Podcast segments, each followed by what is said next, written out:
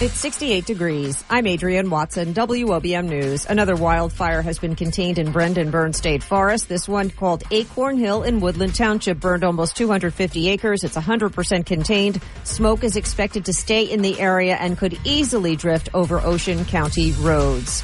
New Jersey groups that oppose offshore wind energy have taken their cases to court over the state's approval of wind farms. Save Long Beach Island, defend Brigantine Beach, and protect our coast. New Jersey filed appeals Friday in state superior court.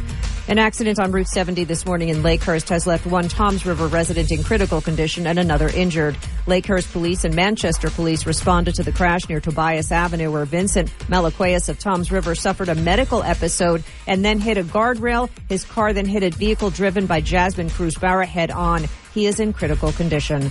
Jersey Shore weather tonight low 61, tomorrow rain high 66. This report is sponsored by Verizon. My plan from Verizon puts you in control. Get exactly what you want. Only pay for what you need. All on the network you want. Head into your local Verizon store now. I'm Adrienne Watson, WOBM News.